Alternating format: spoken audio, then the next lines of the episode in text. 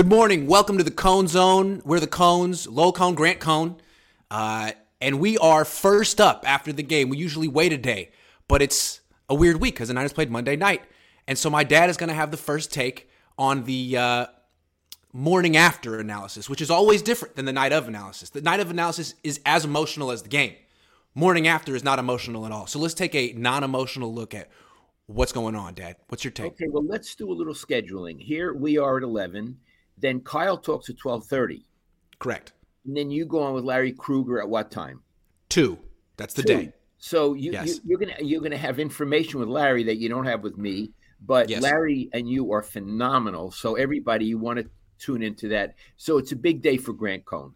All right, I have stuff to say about the win over the Rams, but I'm going to come at it in an unusual way, which will surprise you, Iggy.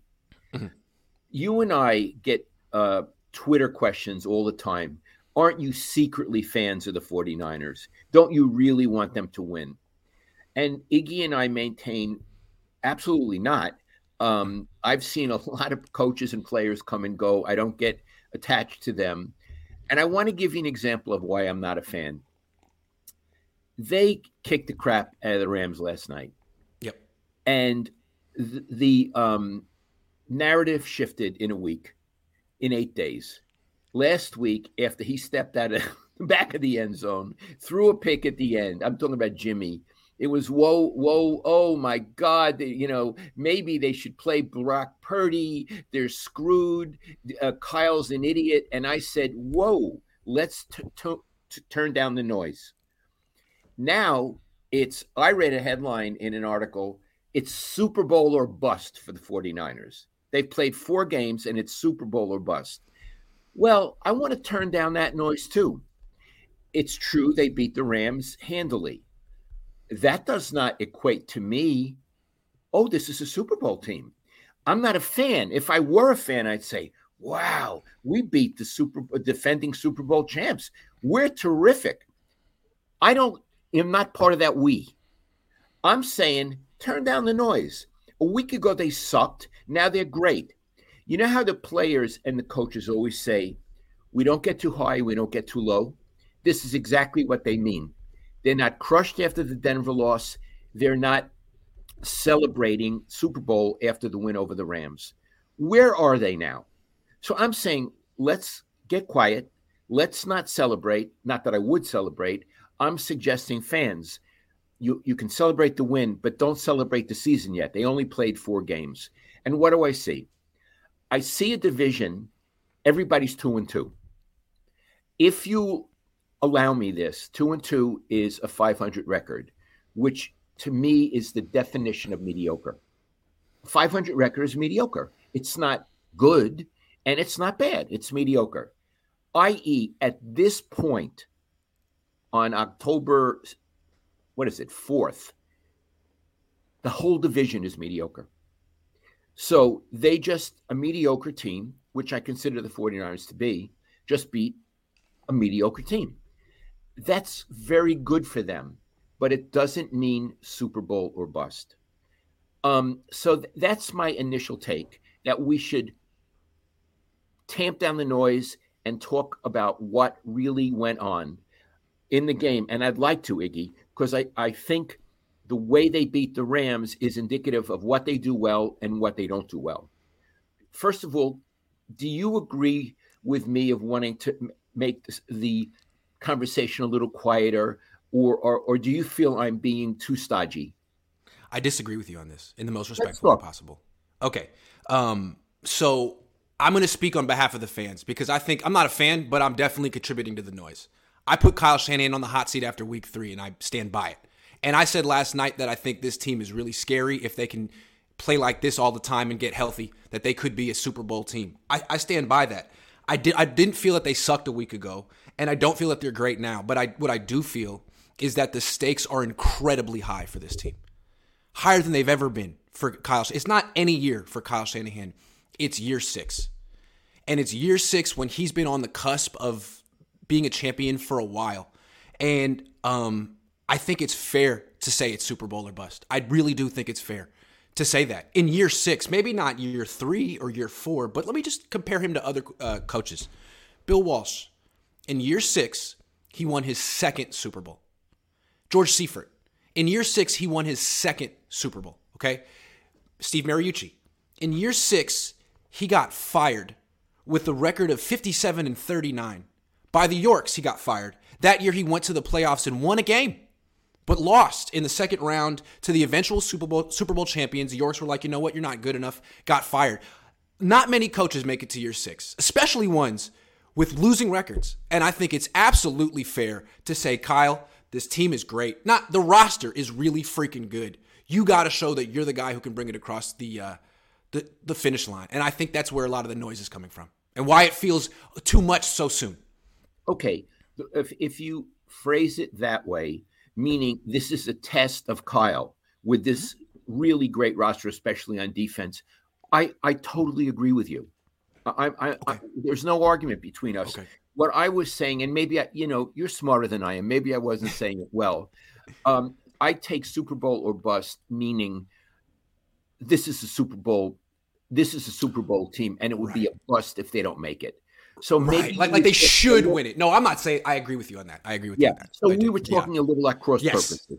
Yeah, absolutely were. And that's what that happens a lot on Twitter too. I feel like people always kind of set up straw man arguments. People said this and it's wrong. Who said that? So it's yeah. good to actually have a face-to-face conversation. Like, what are you exactly saying? What am I exactly saying? I think yeah. you were saying certain fans are saying this team sucks because they lost last week, and now this team is the best because they won this week. That and is stupid. Win, Not stupid. Yeah, they should win the Super Bowl. That's insane. But I think the my, the noise because I'm not I don't root for this team, but the reason I'm so loud so early this year is because I'm saying it's year six.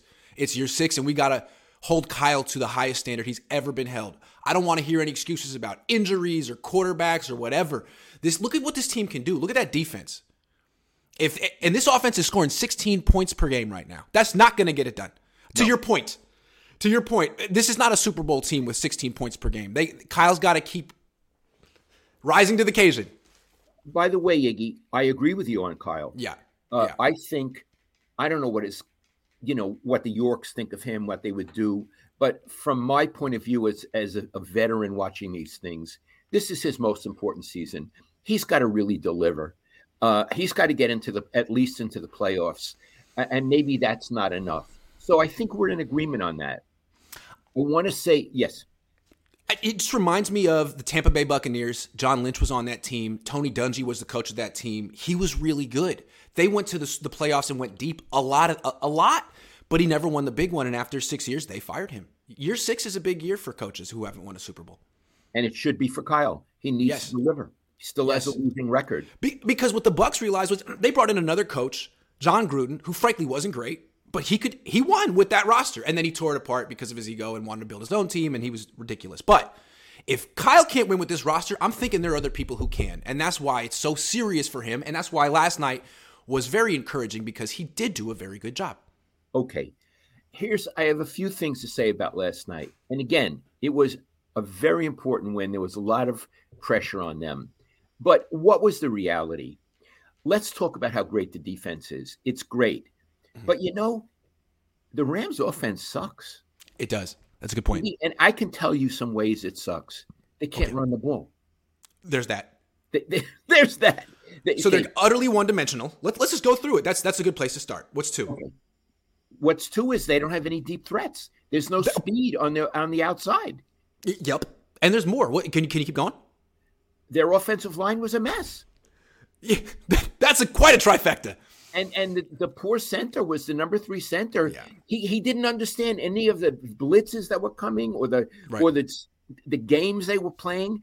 You know, with Bosa right. coming yes. all yes. around, and he he was the poor guy was yeah. not up to the job. So, mm. look, I'm not taking away from the defense, but I would say it wasn't the highest degree of difficulty to control that offense it's fair to say they haven't been tested yet. The way they're going to be tested in the playoffs against quarterbacks such as Tom Brady, Patrick Mahomes, Josh Allen, yada yada. You know what I'm saying? Well, they got Patrick Mahomes before the playoffs. That's right. They got Patrick That's Mahomes right. in a few weeks. That's right. Yeah. That's right. So, I mean, what I'm saying is, sure, it's a great defense, but they should yes. have been great again. And look, let's That's not true. skip the quarterback. Iggy, there's something wrong with that quarterback. Now he can't throw deep. Well, he has no one deep to throw to. I got Yeah. that, but he he doesn't look right to me. No, he doesn't. Stafford, Absolutely not. No, Goff is having a better year than him. You pointed that out last week. Goff true. Is, Goff is really having a good year. And Yes. what Jimmy Ward said, he didn't say Goff is better. What he said was, I don't know why they got rid of him. He took him to the Super Bowl. You Yeah. know, is this guy going to be any better? Well, he did win the Super Bowl, but Jared Goff seems to be coming into his own. He'd be a better quarterback for the Rams now than Stafford. Yeah, it's interesting. It's like, would you do that trade again if you knew that you're only going to get one good year from Stafford, but it's a Super Bowl? I mean, maybe they could win multiple Super Bowls in the future with Jared Goff, who's still, what is he, like 26 years old? I mean, he's not that old. Yeah. Anyway. it's it's very interesting. So what we're saying is that the Rams aren't that good. The Niners played the best they could play to have a close game that they blew open at the end. Yeah, and and Yeah. what I want to say about the defense, and again, it's phenomenal. Yeah, They're not going to look that good against Kansas City. right. They might beat Kansas City, but it's not going to be like that. And Kansas City's going to score against it. It's not like that defense is going to shut down every team they play. right. No defense can do that. And the other thing, of course, is the Niners offense. They scored 17 points, and you say they're averaging 16 points. Okay. They Yeah. did what they needed to do last night, but there be games where you need to score more than 17 points. Uh, and- Especially in the playoffs. yeah. Especially in the and, playoffs. And, you know, and the way I look at it, they played a, a good offensive game and were aided by certain really big plays. oh, The Yeah. Deebo Samuel, I mean, what he did was it, he was like a tank, and people were afraid. It looked like it was going to be a pick six. It looked like it was like to me it was Jimmy's worst throw of the game, and it was the best play of the of the night for the offense. It was kind of that, and that's why it's another reason not to get to go overboard. We're saying is Jimmy Garoppolo like way improved. I don't know. He does that once a game. It's just this time it worked out for an inter- for a touchdown, except for not an interception. And the other big play that came before was the um, Jeff Wilson touchdown run, which was phenomenal. It was a Great. great, run and a great call. And you know there was the pass to use to Juszczyk, and um, there were certain big plays. Yeah. um, and that's great. They get credit for them, but on average, the offense did not strike me as that good. And Jeff Wilson had a pretty good yards per run average, but you had to factor in the long run. Can I point out something too? Like in the fourth quarter, the Niners got the ball. Uh, Ray Ray McCloud had a 22 yard punt return to give the Niners the ball at their 45. Great field position. They stall out on third and 11 at uh, the Rams 30 yard line. On, on third and 11 at the Rams 30, Jimmy hits Aiyuk for six. And rather than going for it on fourth and five, they try to kick a field goal and miss it. And and then the Rams have 848 down eight, and they're driving and they get into Niners territory, and Talanoa Hufanga makes that great play. But that game was actually a lot closer than it feels right now. What I felt, it's funny, Iggy, when when they were driving down, and obviously they needed the two point conversion. I thought they're never going to do this, and I thought someone's going to. First of all, they'd never make the, the two point conversion Yeah. because they suck. But right. beyond that, someone's going to pick off Stafford, and that's how I usually feel about Jimmy at the end. But Yeah. this time I felt that about Stafford because he was so weak in the whole game. And you know what? Yeah. I defend Kyle for uh, going for the field goal. I do. Yeah. Opposed I, because, you know, I think what he The was defense. thinking is we're controlling their offense. Yeah. They have a long way to go. Um, Yeah. we'll, we'll, it, I thought it Yeah. was worth it. Yeah, and especially when you know that the like the Rams, how many seven yard passes can they throw to Cooper Kupp and Tyler Higbee? That's their whole offense. It was, it was, it How was scared are you of that? Yeah, Yeah. that's the whole. That's all they do. and they kept they do. talking all week. Have you seen that they're playing their wide receiver at, at fullback? Ben Skowronek. It's amazing. Like that sounds like a desperate offense that's out of ideas and, and talent. That's what they got. Are you kidding me? So yeah, I mean, this really wasn't the same level of uh, challenge that the Rams presented last year. And No. uh, we don't really know if the Niners have an all-time great defense yet. We know that Talanoa Funga is an upgrade over his predecessor, and that's nice. But uh, we, they're still going to be tested in ways they haven't been. right. We know that the Niners have a hell of a defense. We do. Yes. Is, whether it's an all-time great defense, we'll find out. I, I don't want to start, you know, uh, pounding my chest and say right. they are. We'll find out. You know, the 49ers have had pretty good defenses in the past. Yeah. So we'll, we'll see about that. And the offense, Iggy, it's not where it needs to be. So again, if I were a fan, I'd be saying Super Bowl or bust in the way I meant it, not the way Iggy meant it. I'm not a fan, and mm-hmm. I'm keeping down the noise and saying four games, very interesting, mediocre record, mediocre division. They won a game after they be- lost a terrible game. I'm interested in the next game. Now I think they'll win the next game, yeah. but I'm interested. And they still have ser- they still have major question marks. They do. Most of them on offense, but some on defense too. We'll have to see some when they defense. get tested. They, they, yeah. they do have injuries. Um, they have injuries on offense too. They have they have question marks in, for me in two places. One, the quarterback, who we'll talk about later, and also the running game. Yeah, yeah, absolutely. We will talk about. Uh, Mikey Niner says not getting overheated by this win like the losses. Well, my dad is right there with you. Brandon Ziegler says this team is giving me major 2000 Ravens vibes. Their offense sputtered all season, but the D carried them uh, heavy. This D has a chance to be legendary. Here's the thing: in 2000, the Ravens won with defense. 2002, the Bucks won with defense. League's a lot different 20 years later. The rules have changed. It's harder to win with defense. All the rules benefit offense, so it'll be tough. You know, especially when there's these like amazing quarterbacks in the league that you can't touch or breathe on. You can't breathe on them, Dad. it could it could breathe on him the wrong way. Lucky Louise says Ramilia Sports punch in the air right now. Friend of the show, love that guy. Hope he's doing okay. Scott Hill says, "Hey Grant and Lowell, I love the unbiased coverage of my Niners. I saw your dad interview Joe Montana. I was 20 then.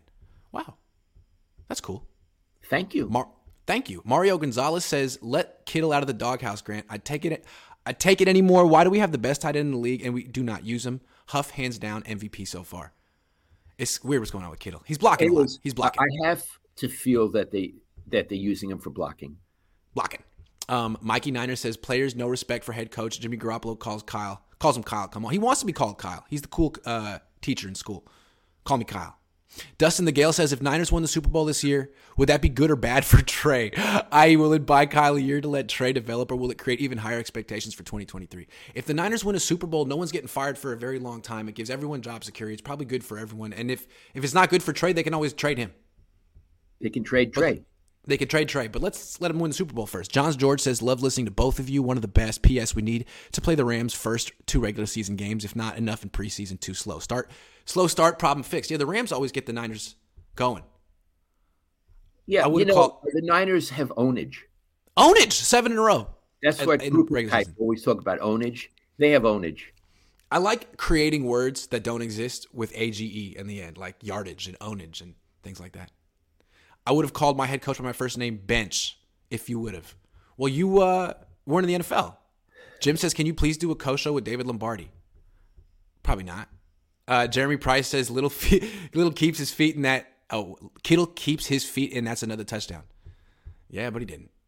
All right, let's go back to our show. Kittle. Is, is there a person named David Lombardi I don't know about? Yeah, you don't need to know about him. It's all right. Okay, don't worry. Um,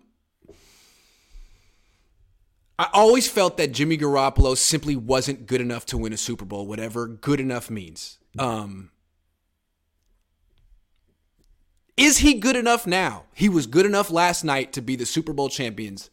Uh, if this defense has improved from last year, does the definition of does the bar for good enough change? And is he love, exceeding that bar? You're yeah. you're uh, making an equation that we could write yes. on the on the blackboard. Yeah as uh, the defense gets better and more dominant, G- yes. less is required of Jimmy. Correct. Correct. Correct. An inverse, an inverse relationship. If it, an inverse relationship. So, yes. in other words, he can win a Super Bowl if the defense me, makes every other team jumps. Yes. Uh, so, you called him a C plus last night. He is a C plus quarterback, Iggy. Yeah, serviceable plus. Serviceable plus. He's a C plus quarterback. Yeah, so, okay, tell me the question again. Is he good enough in, in this new definition of good enough where the Niners might have uh, a really special defense? Okay. My honest, Let's say they have the best defense in the league. Yeah. Okay, let's do that. My honest opinion, Iggy, is I don't know the answer. Yeah. I, I, is that bad that I that I didn't? I feel the same way. You do? Because I feel like wait, what's required. It's okay if he doesn't make big plays. It's okay if he doesn't throw the ball down the field. He can be as mediocre as he wants at this point, I think. But the new job is don't throw turn don't throw picks. Right. Don't turn the ball over. And he didn't last night, but he almost did. The touchdown was almost an interception. And I think the problem with him, like I want to compare him to Alex Smith or Brad Johnson. Um, Alex Smith was really smart, and he was a game manager, but he didn't throw interceptions. I think Alex Smith could win a Super Bowl with well, old Alex Smith, young Alex Smith could win a Super Bowl with this roster. But is Jimmy gonna all of a sudden stop making dumb mistakes? I, I have know. to tell you something. You you oh, in the press box were, were not listening or watching the game, and Aikman okay. said something very interesting, relevant to this point. Um, it was late in the game, and he said, "Notice that." Kyle is not calling a very daring. This is a paraphrase daring passes and is beginning to run a lot. And then he said what he's trying to do is save his quarterback from himself. Absolutely, as he should. Yes, as he, he should. And it's fu- it's funny you bring up Troy Aikman because Troy Aikman was a bit of a game manager as well. I mean, he never threw for four thousand yards in his career. He played for great Cowboys teams with great defenses and running games, and he had a season in '93 when they won the Super Bowl where he threw six interceptions. That was his job. Don't mess it up. That was Troy, that's how Troy Aikman got in the in the Hall of Fame by not messing it up. Right. So I don't know if Jimmy can do that. And well, he was saying he doesn't know if he could do it either. He says exactly trying yeah. to save his quarterback from himself, right. meaning right. Uh, this is the time of the game where Jimmy loses it. So right. the announcer was showing his skepticism. Absolutely. Like yeah. So yeah, he gets exposed is, there. Yeah. Here's what I think about Jimmy. I think he's generally good on the scripted series. Yep.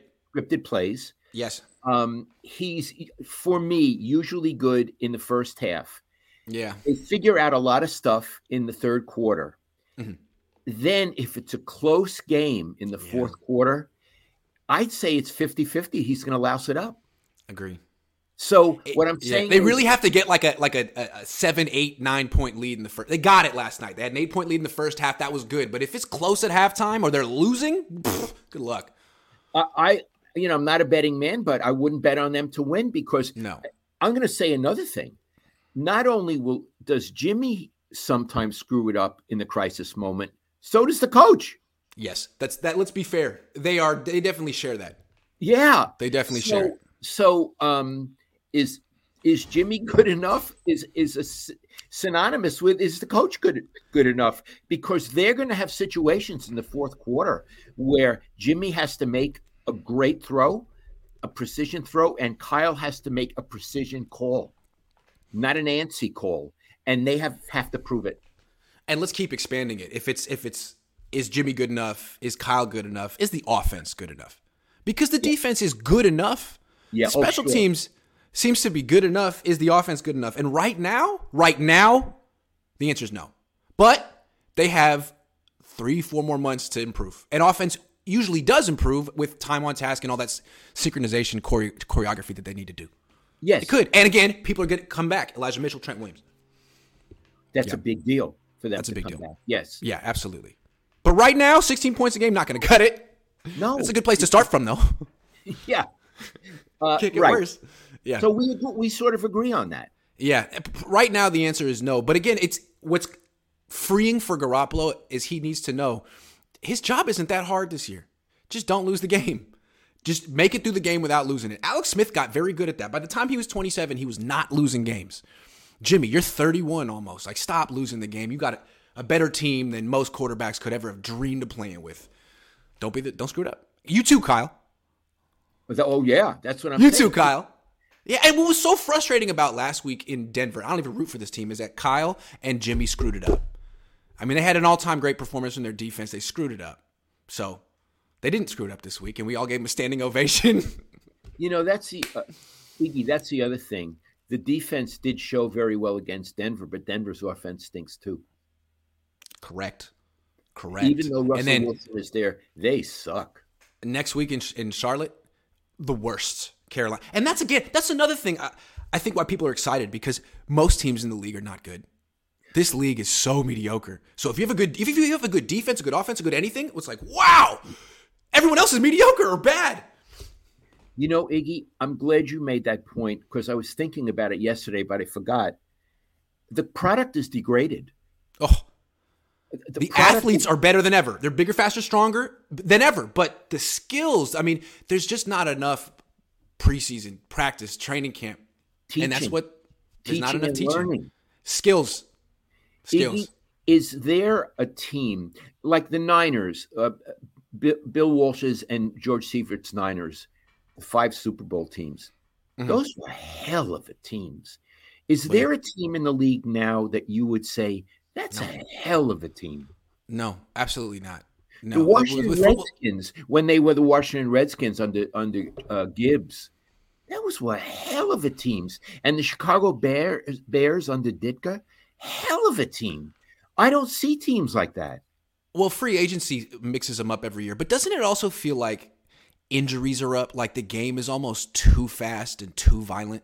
And, yes. and that's the way it feels to me. Like Frank Gore missed very few games with the 49ers. Uh, Roger Craig missed very few games with the 49ers. These guys got big workloads. Now, running backs don't make it a month. It yeah. just feels like a very, very violent game with guys who aren't really in football shape because they don't practice that much. There's no preseason, and it seems like more dangerous than ever, really. And again, like the the NBA is like more skilled than ever. Players like Steph Curry shooting and, and passing and dribbling. The NFL, the NFL seems, seems like it's getting less skilled as it goes on because of the rules. That's a good analysis. I like yeah. that. It, yeah, yeah, better athletes, degraded product. It's too bad because the coaching is great. They just don't have an opportunity to do their job anymore. Yeah. And this is the NFLPA's fault. This is what they wanted. It's what the vets wanted because all the, the players in power at the NFLPA are 30 and above, and they don't want um, you know, coaching and, and, and, teaching benefits young young players who don't know the system yet and who are improving and who could who are cheap and who could take your job. And those thirty year olds want to want two extra years in the league. Uh, whatever. It's too bad, but it's what happens. Uh, let's answer a few questions, then get back to our show. Matthew Sanders says this team still won't be able to beat teams like Buffalo, Philly, Kansas City because elite offenses find ways to put up points, and Jimmy can't hang at that level. Pretty much. So the Niners uh, and Kyle and Jimmy are going to have to find something new. At least they have Deebo. Niner Wolfgang Cast says, Great to win. Jimmy played pretty good, but did you guys catch the missed wide open TD? There were at like three at least. Hopefully they correct that score. Uh, I saw one in the press box where it looked like Juszczyk was open deep on a uh, underneath throw to Deebo for no gain. But well, Jimmy doesn't want to throw deep. Doesn't want to. The Gold Rush 561 says this offense makes it too close for comfort. One TD in the second half all season. Oh wow. I hadn't oh, wow. thought of that. That's very interesting. You know, did you see that stat that uh, the Rams have been outscored 44 to 3 in the fourth quarter? These offensive geniuses are getting figured out after halftime. Hmm. but we're not using the word genius anymore. It's the most overused word in football. Uh, the one real Zangetsu says 25 laps for gold. Great job on penalties since week two, and that free third down conversion against Warner was completely bogus. Uh, Robbie Gould. Yeah, he's missed a couple now this year, I think. Um, you like Robbie Gould? yeah, I like Robbie Gould a lot. He's got a dry sense of humor and he's like my brother's age. Not that old, sorry. But I like him. He's older than me. He's one of the few guys on the team that's older than me. Brandon Harrison says Jimmy Garoppolo was okay, but not a world beater. 70% of his passing yards were, were YAC. That's true. He managed the game and didn't play arsonist, but Rams D isn't that good this year.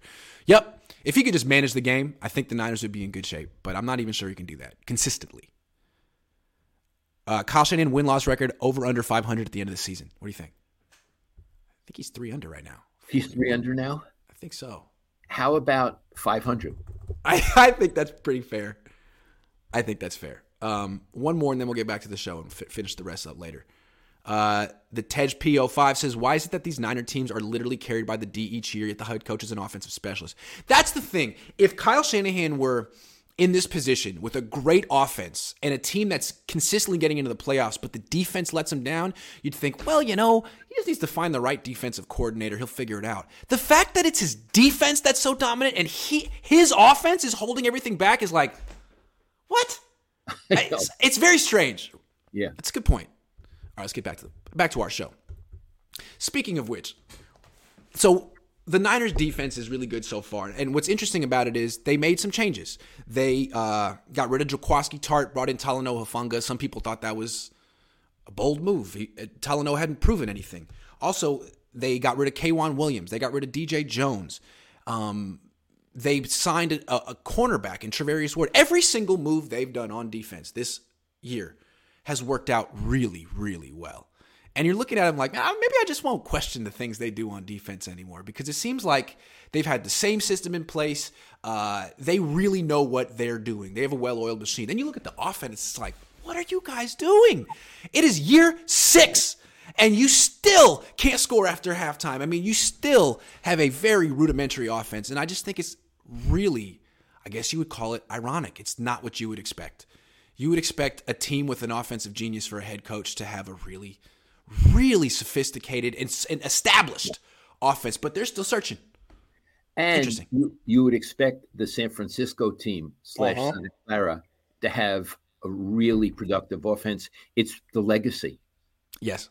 We, yes. Uh, out here, we I don't count the Raiders. Out here, we define offense.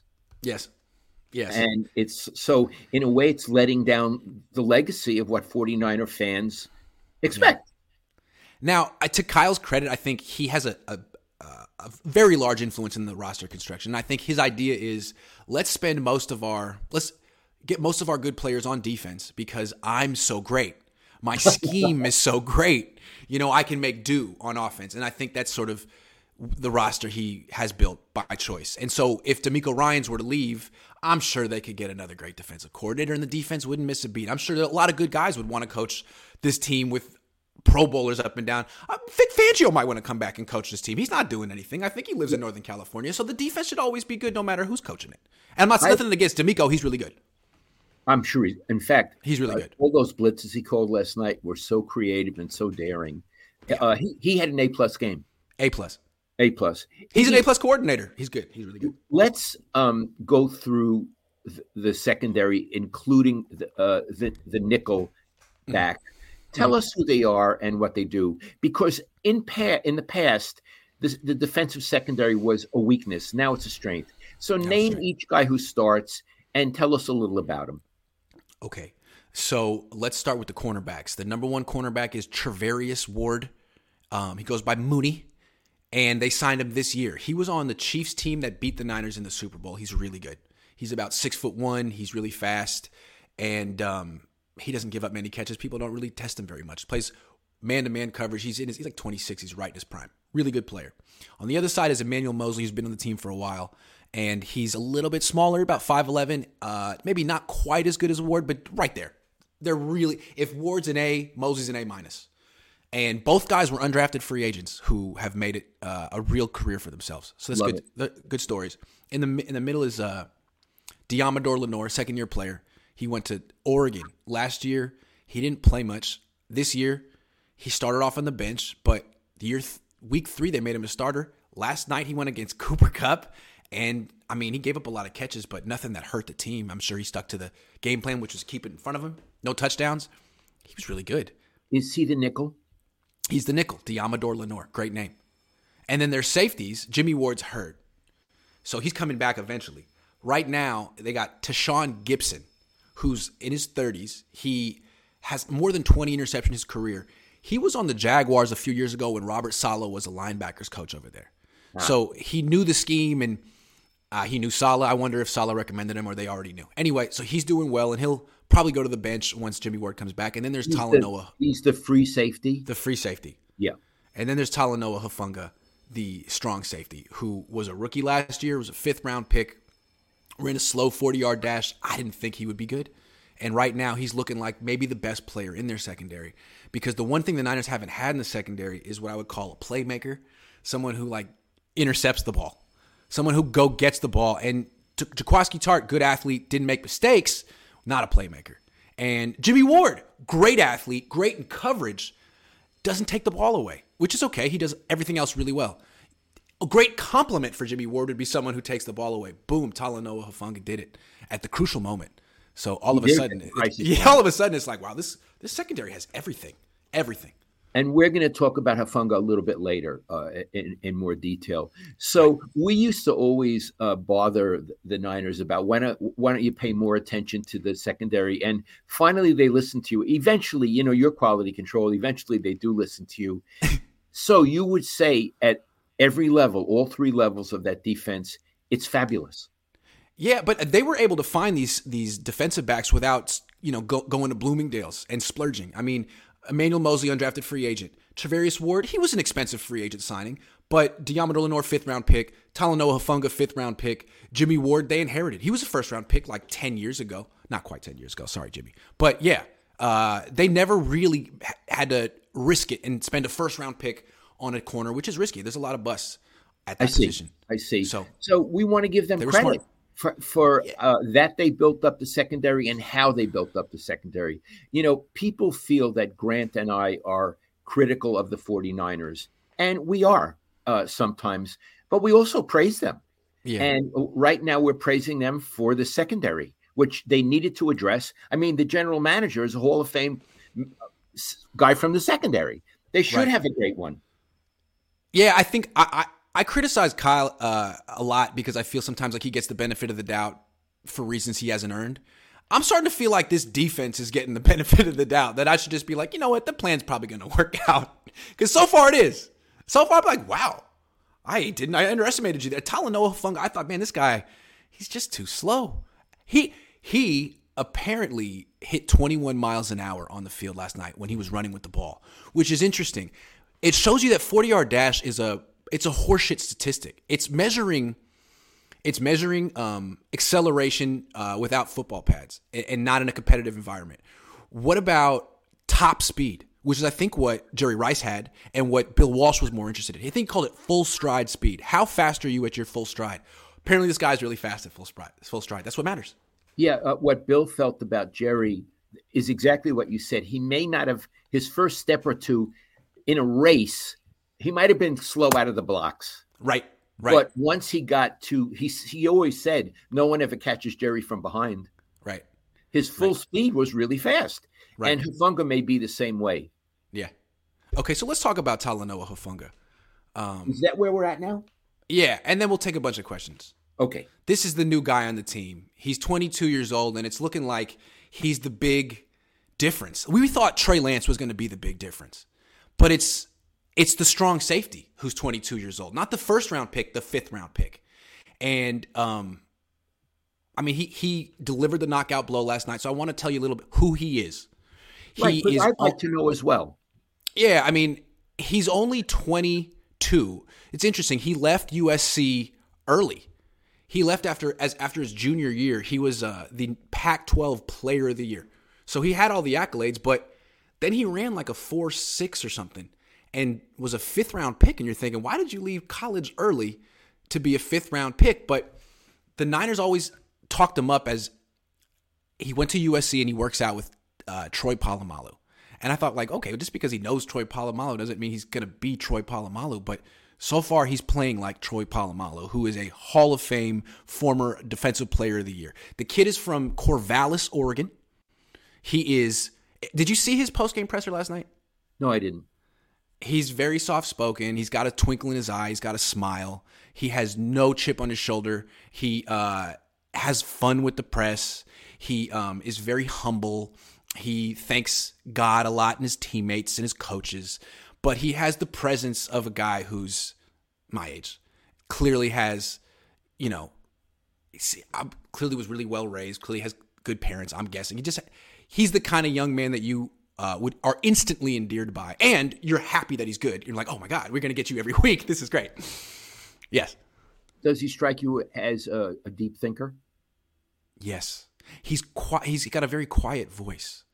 You know, I love this with defensive backs. Like they're vicious, but when he talks, he's like, you know, he's got a very quiet voice. He doesn't raise. It. He just seems very um, mellow.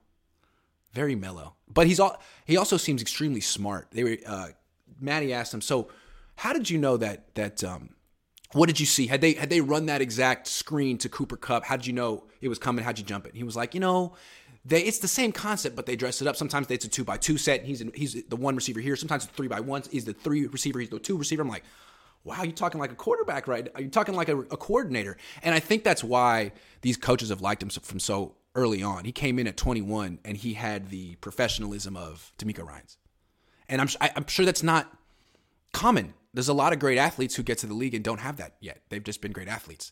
And he has been hanging out with that's why it's good to be, you know, nepotism, a legacy like Kyle or Bosa or in this case, Talanoa, who is grandfathered in with Troy Polamalu. You know what it takes at a young age. You've seen what it takes, not just to be a good.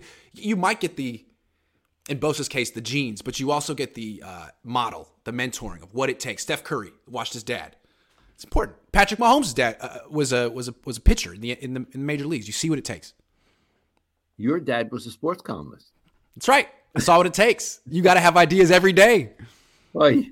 not, not anymore, thank God. Not anymore, thank God. This guy, Talanoa Hufanga, has four pass breakups and two interceptions through four games. I mean, if he keeps this up, he could be the defensive player of the year. He could be. It's amazing what he's doing. Now, let me ask you this. I heard someone compare him to Ronnie Lott. Yeah. Now, you never saw Ronnie play. No. Um, let me give you my impression of, of Ronnie. Um, Ronnie also is highly intelligent and probably could see the game the way a coordinator could see it. And a USC grad. And oh yes, a USC guy. And Ronnie's from Washington D.C. And you know, I'm very fond of Ronnie. Oh, I'm very fond of him. He, in addition to what you've described about Hufanga, Ronnie hit so hard, people were sort of scared to go in his area. Yeah. Right. Yeah. Lynch was like that as well. Yes. People, uh, because they know if they caught the ball there, they would be punished hard. Yeah. yeah. Is Hufanga that kind of player? No, I, no one hits that hard anymore. You're not really allowed to do it. So no, no, he's not the hardest hitting safety of all time. And, plus, plus also, Lott was a such a great athlete that he played corner for the first few years of his career. Right, and was great at corner. So I, I think probably Troy Polamalu is a is a good compare a, a better comparison for okay uh, Talanoa. And again, that guy was is a Hall of Famer. Hall of Famer. You know, it's funny. Uh, one other thing about Ronnie. One time, uh, I was at training camp with the Niners up in Rocklin, and Bill Walsh used to ride around on this big bike, you know, with the, with balloon tires. And so I was. Oh, like a beach cruiser? Yeah. Okay. okay. Like a Schwinn, or you know what I mean? Yeah, so yeah. Like, like on Venice, like what you, what you ride on Venice Beach. Okay, cool. I, have never been to Venice. Anyway, it used to have a little bell. You know? Okay. and would he use it? Would he use it? Use a bell. Oh, he yeah. would. Oh, nice, yeah. nice. I like that. One day I'm walking and he does the bell. so I got out of the way and he stopped. You know, uh, he was. I couldn't tell if Bill was friendly or was always on. You know, trying to get the media on his side. Sure, sure. Very strategic. So I asked him, you know, a lot of questions about Ronnie because Ronnie was young at that time, and he said, "I'll tell you, Lowell, Ronnie is so great. We and this is a direct quote. We can do more and more with him all the time. More and more with him all the time. That's amazing. That's what he said. Imagine like yeah. Yeah, imagine having him. It's like this guy's a great corner, and like that one day, Bill and and Seifert realized he'd be a much better safety, and just yeah. like the idea of all the different things you could do, it must have evolved and expanded so much. Cool. All right, yeah. let's answer some questions. Oh, go ahead. Can I tell you one more story? Please. You know how great 49ers used to go to the Raiders at the end of their career? Yes. This really Roger Craig, Tom yeah, Rathman, right? Me yeah. Off. Yeah. Um, so I guess it was the Chronicle sent me down there. I mean, I knew these guys, right? Yeah. Sent me down to, uh, I guess it was previewing a game uh-huh. to uh, talk to Ronnie and to Roger Craig. So they, I, they told him I was coming down. Ronnie has his sandwich. He says, Come on, Lowell, let's sit. We sit by the end of a building in the shade at lunchtime, all the time I wanted. Wow. Roger Craig says, I don't want to do it. Call me on my uh, on uh, call me on my phone at night. I said, Roger, I could have called you from Oakland. He said, That's how I want to do it. Now I like Roger Craig. I didn't like that. Wow. He did. That's funny. So I was in LA and I'm talking to him on the phone. That's too Roger. I That's was just with Ronnie Lott, who's going to be a Hall of Fame player, and we sat and we had lunch together. So I'm kvetching, I know, but you know, I've always I like Roger Craig, and when I see him, we're we're cordial. But it always bugged me that he did that. People don't forget Roger. That's funny. Uh, Grant, is it time to trade Kittle? Shoot it to me straight. Is it time? I think it's too late. That's why I was talking about it doing it last. Year. I think now they're committed to him. They extended yeah, his contract. He's here. They got to they got to make the best of it now. And he's still a good player, but they clearly want to limit how much he does. Maybe that's the right thing to do. David Montez says, Lowell, you're the OG. But my question to you is the Niners defense mediocre to you or the team as a whole? If it's yes to defense, does Ward come back and help? Whoa, whoa, whoa, whoa. Okay. Whoa, no one's saying the Niners defense is mediocre. It's, it's untested. It's, un- it's untested. Well, it will be tested, but Yeah. my gut feeling is this is perhaps perhaps the best defense in the league. When Jimmy Ward comes back, first of all, let's see what Jimmy has. He had True. a serious injury. I I I really love Jimmy Ward, but you can't have enough good players. So if he comes back, sure he can make it better if he's still good. They got to be really careful with Jimmy Ward because this injury, like a very serious hamstring uh, pull tear at his age, could happen again. They got to make sure that doesn't happen. And he's not in football shape. That's our the term of the year, football shape. So they got to be very. And plus, the, the safeties are playing great without him. So slow, slow, because they want him in the, in the playoffs or for down the stretch. Muid says more life to both of you. Love your show. Thank you. Thank you. David the Prankster says Kyle won't watch Walsh's tapes, but he'll borrow Madden's deodorant without issue. He doesn't watch Walsh's tapes. I asked, and he said no. I got to tell you something. This is new to me. Harbaugh, who as Iggy, we like Harbaugh. He has an ego as big as Alaska. Mhm. He told me that he watched all of Bill's tapes. You know why, why? would you not? Because he's I no mean, dummy. He's no you- dummy. Here you have the Encyclopedia Britannica of football in your building, and you're going to say, "I don't think I want to." I read the, you know, I'll read the. It's outdated. It's, It's outdated. He said he watched it for the novelty of how outdated it was. Something like that. All right, dude. All right, man. That's like, cool. Like he was. Hey, win the Super Bowl this year, buddy. Win the Super Bowl Like he was reading Beowulf in the original Uh-huh. uh, Old English. Hey, check this out. Middle English was so interesting. Of course, none of this applies now, but Middle English was pretty far out. Like, dude, okay, okay. You know what my mother would call that? That's chutzpah. That's chutzpah. He should have just lied. He should have just And, lied. and yeah, I watched it. means Yeah. nerve. That's a lot of Nerve. nerve. It is. The Noiv the Chutzpah. The noive. Striptease Trey says if Werner, Kittle, and Jennings catch the balls that hit their hands, Jimmy's like 20 at 27, 300 yards, two TDs. Not perfect, but he played well in a big game. Deserves credit. Looked a lot better. Man, sure. If you play that game, though, if Deebo Samuel doesn't make a superhuman play and the other eh, cornerback picks off the pass, you could play that game all day. But does it really do, do, do you really care that much what grade I give Jimmy Garoppolo after they win? I mean, you're a fan of the team. They won the game. You, does my grade lessen your enjoyment of the game? It shouldn't. I'm not I'm trying to hurt. You know what I'm saying? Uh, Josh says if we can't compare this team to the early 2000s Ravens, then we can't compare them to the 80s Niners either. We shouldn't. We got to compare them to. I guess the last team to win a Super Bowl with a great defense was the Broncos, 2015. Um, they did have Peyton Manning, but he was really old at that point. So maybe Jimmy can be really old Peyton Manning, although he could manage a game. Peyton. Sean says just as you can't judge Jimmy by his worst performances, don't assume he's capable of maintaining mistake free or even not tragic mistake free football the rest of the year either. Wise words. Wise words. Wise words. We wouldn't assume it. Carol says Kyle is not quick at second half in game adjustments, especially when the game is close. I would agree with that, but I thought he did well last night. But what Grant and I say is at the crisis moment, he doesn't seem to have the presence of mind you want. Dad, how many points did they score in the second half on offense last night? I don't know. Three? Three. That's not good. Three. And I, I gave him all kind of credit for his the field goal drive. It was a nice drive. It was the one to use check that, for, up the sideline. Okay, that was there. That was it. That was the whole thing. Otherwise, they had the Hafunga. the Hafunga and the missed field goal. So the Hafunga. Aisha Malik says if Jimmy was our starting quarterback from the start of the season, think we would be 4-0 right now. Um, Well, you know what? You'd be two and two. two and two. Thank you. Two and two. Yep. Yeah. Whose voice were we channeling right there? We said Hafunga. Who are we channeling? I don't know. I don't know. Me and my dad talking a lot of voices, and sometimes we forget which voices we're doing. Was that was it the Cowardly Lion? Yes! There it is, Cowardly Lion. Black. Orchid 772 says, Sorry, Grant, this is not football related. What are your album covers on the wall? Oh, they're my mom's. They're my mom's. Um, so this is you got Prince 1999. Then you got uh, Morris Day. What time is it? Oh, she Then loved you that. got Rick James, Street St- uh, Street Songs. You got Teddy Pendergrass, Life is a Song Worth Singing. Um, that is. Hold on. Stevie Wonder, James Brown again, Rick James, Michael Jackson off the wall before he was a little bit more problematic. Hall and Oates, greatest hits, Sly and the Family Stone, more Teddy Pendergrass. My mom's. Shout out my mom. Grant's uh, mom and my wife. Her name Yeah. was Dawn. Her name was Yes. Dawn. Dawn. And we miss her every day. Seth Harvey says win Panthers, lost Falcons, lost Chiefs, Rams 3 5 4 and 4. Trap game, Falcons, trap game.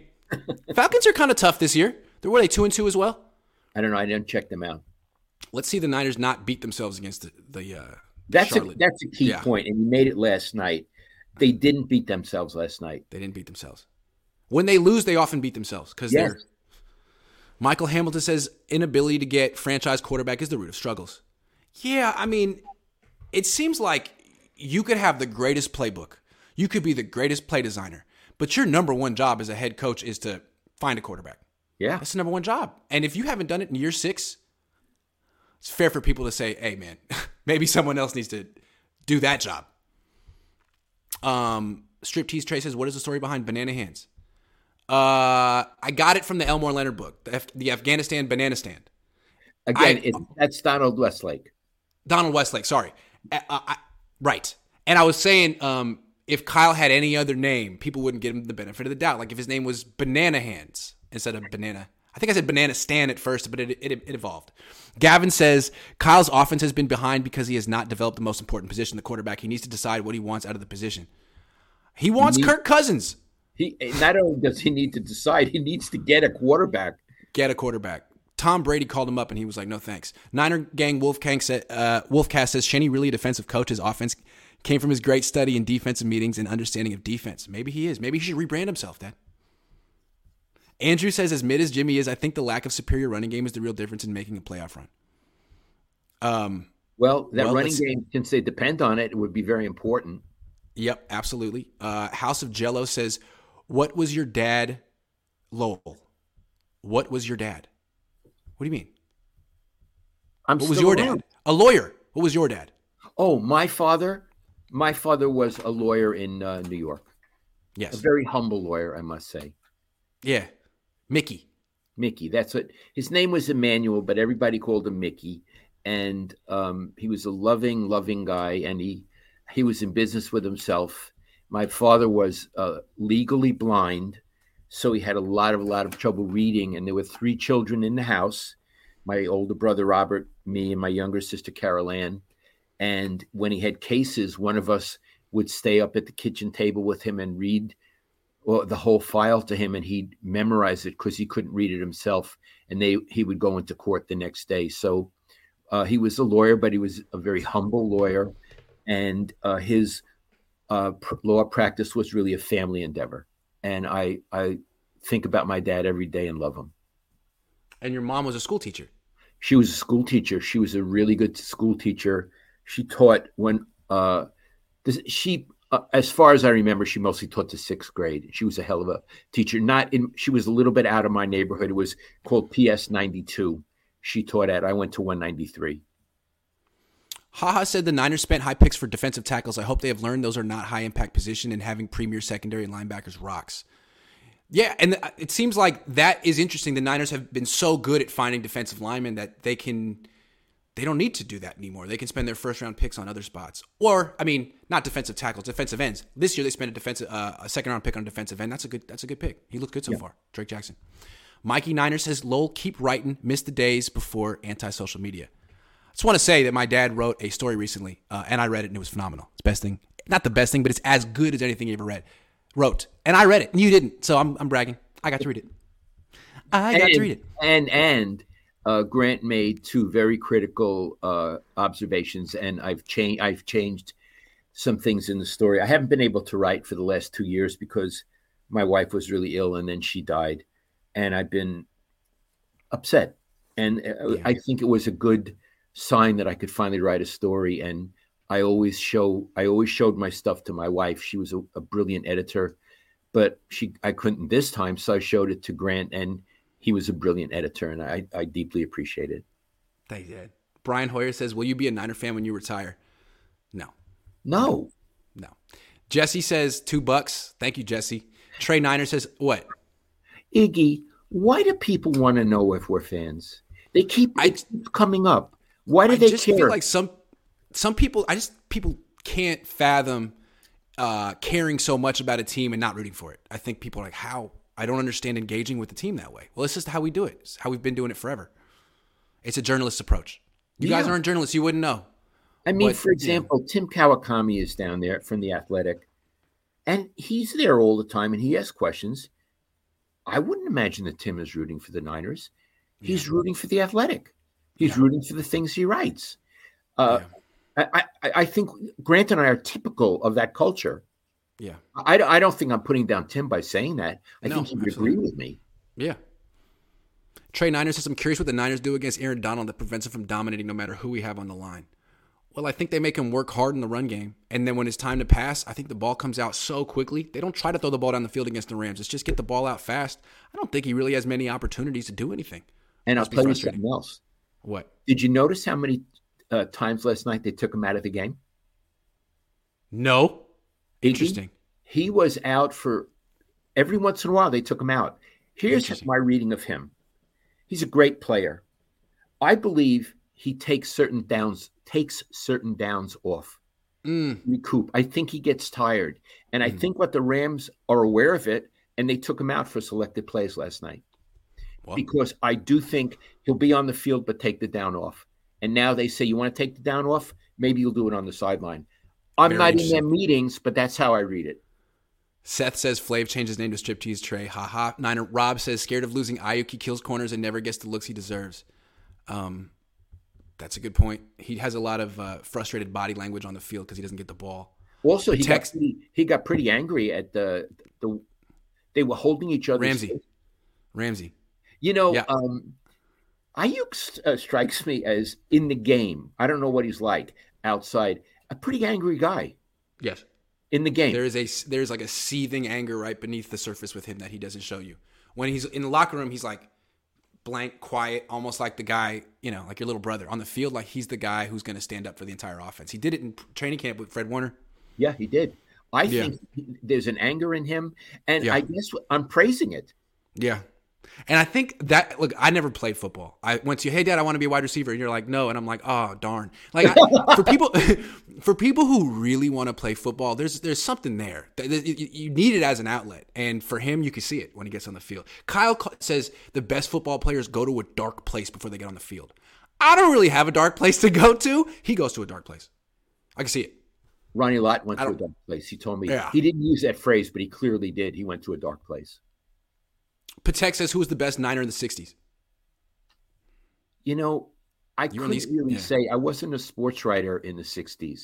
Yeah, I, I I was at Stanford in 1966 to 72, but I really wasn't paying attention. I, I can't answer that. Willie what's Mays. the book? Willie Mays. What's the What's the Donald Westlake book called with the Afghanistan Banana Oh, uh, oh boy. Is someone asking that? Yeah, I'll have to think about it. Yeah, I'll come back to it. Um, sorry about that. Uh, a couple more. Jeffrey, thank you. Almost caught up. The coach, love you, man. Small ball seems to be the approach moving forward offensively. Teams will respond. Moving forward, the play calling is even more key. Defensively, awesome, but we're soft internally. Strong run games will try to exploit that.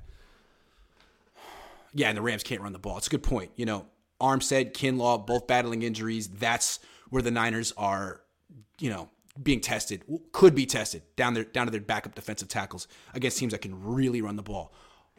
Two weeks, Atlanta can run the ball. Good call, coach. Small ball seems to be the approach moving forward offensively. So what you're saying is, if if they want to run up the gut uh, against the Niners currently because Armstead and Kinlaw are out, they may have some success. I want to. I don't want to speak to Armstead, but I do want to speak to Kinlaw. He's worked so hard to Yeah. come back, and he has Yeah. such a good attitude. I'm pulling for him. Me too. I'm, Me I'm too. pulling for Kinlaw. Me too. He uh they had a meeting before the game where, you know, like they do a workout and determine whether he's going to play and they all huddle together and I guess they decided he wasn't going to play. And he immediately took his hoodie and put it over his face. He just seemed so crushed and I He's crushed. felt I can him. imagine. Crushed. It means so Yeah. much to him. Well, I hope. Uh, I'm going to call it a flare up. I have no knowledge of what it is, so I'm just using Right. that. I hope it uh, returns to normal quite soon and he can be that presence in the middle.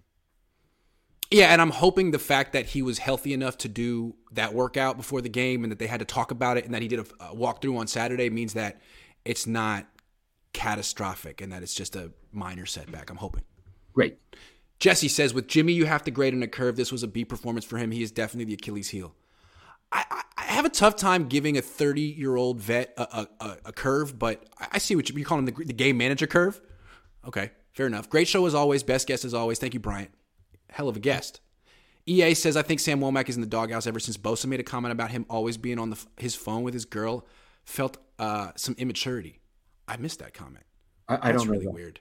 That's really weird. interesting. Okay, let's get to our last topic. Okay. I'd like to, if you don't mind, we want to talk about Mike McDaniel and what happened with Tua. So, but I need to make some things very clear. We do not cover that team. Um, we do not know what happened internally. I'm going to be a little critical of McDaniel, but it's from a, a person who's from afar, and at no point do I want to slander him. Mm. Uh, I, you know, I got to be very careful, and you yeah. do as well, Iggy. Mm-hmm. So let me say what I think happened, and then we'll get into it. There were two games. In the first game, Tua went down and hit his head. Yeah. And he got up, and as he started to walk, he wobbled. Big time. Big time. Now, you guys know I'm a boxing guy. I don't mean I box, but I covered so much boxing, and it's my favorite sport to write about when I would see a guy get knocked down and then get up and wobble, if he beat the, the 10 count, very often a ref would stop the fight right there mm-hmm. because the wobble indicates you're not in your right mind. Mm-hmm. Concussion. And we're not going to take a chance with you. And if the ref didn't stop the fight, he often would call the doctor in right there in the ring. Right like our friend Gary Furness, Dr. Furness. Because if, if he had a concussion and you let him keep fighting and he gets another one, the second one could kill you. Kill you. It'll kill so, you. So second impact syndrome. Look it up. Second impact syndrome. So in boxing, they take it very seriously. And I come from that background. When I saw him lurch and stumble, someone inside me said, Stop the fight. Mm-hmm, mm-hmm, mm-hmm. Then they said it was a back injury. I want to say if they said it's a back injury, I guess, but it it didn't look like any back injury I ever saw. It looked mm-hmm. like a brain injury. Then what mm-hmm. they they said that the doctor cleared him. The doctor gave him a test and cleared him. And then in the next game, he had a, a real concussion and yeah. he was very frightening when he was down on the ground. Yeah. Yeah. He, he was like Twitter twitching and oh, and bad. It was bad. Yeah, very bad. Very bad. Okay. So here's what happened. The next thing I know, McDaniel says, um, we let him play because the doctor said he was cleared to play. Okay. That means cleared to play in the game where he got hurt and cleared to play in the next game. Then, after he got hurt in the second game, they fired the doctor. Mm-hmm. So for me, I'm thinking, did this doctor really screw up? Okay, and fire him. Or the skeptical part of me says, are they scapegoating the doctor? Right. I'm in no position to know. I'm not saying they're scapegoating the doctor, but I wondered. Mm-hmm. I sure wondered about it. Then um, McDaniel said, you know, we take this very seriously. We're a player friendly team. Okay, you're a player friendly team. If I were a player friendly coach and I were uh, head coach and I were coaching Tua, after I saw what happened the first time, I would have said, Thank you so much, doctor, for your diagnosis. I want a second opinion. Mm-hmm. In addition, I want to put him through. I'm a player friendly coach. I want to put right. him through the concussion protocol because it looked funny. So mm-hmm. even mm-hmm. if he passed the first time, these things can come on later. It's true. And I don't now, maybe McDaniel did it. And if he did that, all that stuff, Mike, my apologies. But I haven't read that you did that. I think you should have put him through the protocol and gotten a second opinion because what happened to that kid this, the second time, Iggy, God knows where he's going to be when he comes back. And if I, he comes back. if he comes back, Iggy, I even think there may be a lawsuit there, maybe against the doctor, maybe against the team. Uh, Mhm. I, someone screwed up. Yeah. It could have been the doctor or it me. I would have been proactive as a coach. I want a second opinion. Right. Because what you're saying is Mike's saying I'm I'm player friendly. All right, then why was it enough for one doctor to say, "Oh, he's not he's not concussed"? Why was that enough? You saw him stumble. Why don't you put him through the concussion? pro- Why don't you check him again the next day? One test on the sideline, "Hey, he's good. He's good." It look, kind of looks like you don't care as much as you're uh, posturing to care. Yeah, you wanted to win games. You wanted to have You this to win games. in at any cost. Right. And- And, and it's like when he when he got the job, he was get he was his stock was up and he was looking like, man, this is the new age coach. Player friendly. And then now it's like eh, you're just like every other. Not not just like all the other coaches, you know? Kind of. Yeah, you're like every other coach, but you went to Yale. But You you, know I mean? yeah. You went to Yeah. Yale. Okay. So you went to Yale. You could still go to Yale and make a schmucky mistake. And you could make it for the wrong reasons. So again, I am not accusing him of it. I'm saying I wonder about it. If Yep. he got a second opinion, God love him, and I apologize. If he didn't, he should have. Um, and you know, we I was really tough on Kyle Shanahan the week before because what he did with Trey Lance was reckless and unnecessary. But what Mike did with Tua was way worse, way way worse. It's It- we're talking it- brains here, man. It's way yeah. worse. Now again, if if he did what, what we wonder yes, he did. yes. if he did yes. what we wonder he did. And I'll tell Yes. you why it was worse if he did what we wonder he did. Yeah. Shanahan called the crummy play and got his Yep. player hurt. Mhm. So Shanahan did it before the fact. right. Mike did it after. Mike did it after the fact, after he it saw after. that his player couldn't walk right. Right, because the initial concussion was not Mike McDaniel's fault. That's football. That is football. At that point, he could say, "Okay, I- I'm a, I'm going to establish myself as a player-friendly coach right now." And when they're like, "Why didn't you put Tua back in the game? He passed the concussion." Did you see him wobble? I didn't feel comfortable with that. Would you have feel felt comfortable with that if that was your son? He could have made. He, that could have been a great moment for him, and, and he missed it. He messed it up. That's and, right. And now he has to he has to have on his conscience uh, Tua Tagovailoa's brain health the rest of his life. That's tough. now, is it clear that will Tua come back this season? We'll see. I, I think they hope, but I don't. We'll see. We have no idea. I don't know. I haven't heard. I don't. I don't cover that team. Yeah, I. I, I I understand. Anyway, Yeah. we usually don't talk about the Miami Dolphins, but we do in this broadcast talk about moral issues. Yeah. And that is a serious moral issue, especially in a league that has a bad name for concussions and what and what happens after concussions. And Yeah. um, I, I, from my impression, the Players Association is pissed. And I saw a statement from the Players Association did not blame the doctor, that they wanted to to investigate further. That's what I got from the Players Association. yeah. That And I they think- would be as skeptical as I am. Yeah. And I with issues like this where it's very serious and it's beyond football and um, information comes out slowly, I think it's important not to just have a like snap s- strong opinion about something you don't know that much about. It's Right. good to let a little time go by and some facts come out. And I think now that it has, I, I I'm with you on, on your conclusions with this. But also, conclusions. my Yeah. conclusions are tentative. Yes. And I'm I'm open minded. And if it comes out that uh, McDaniel handled this the way I hoped he handled it, I'm all for it. What I don't like is I'm going to come back to ESPN. Stephen Smith and, and Skippy, and they hear something, and within 15 seconds, they have an opinion. yeah. I, I- I think life is more complicated than that. Yeah. And I think it's important to let the investigation go on and facts to come out. Mhm. So we're not groining Mike McDaniel, but Mhm. we're saying we have certain concerns and we wonder how we handled certain things. Absolutely. Absolutely. Uh, a few questions. Juan Rivera says, Thank you for sharing sports stories and family stories. Thank you for watching the show. Um, and that's it. That's the whole show. Well, Iggy, this was a, a very interesting show. As always, I love to talk to you about sports, and I always learn a lot from you. This was a lot of fun. I love you, and I'll call you right after this. Okay, I love you. Talk to you soon. Talk to you soon, everyone. Uh, Kyle has a conference call in 22 minutes, and I will post it as soon as it's. Look for it in like at like in, a, in an hour, and then in two hours I will be live with Larry. See you guys soon.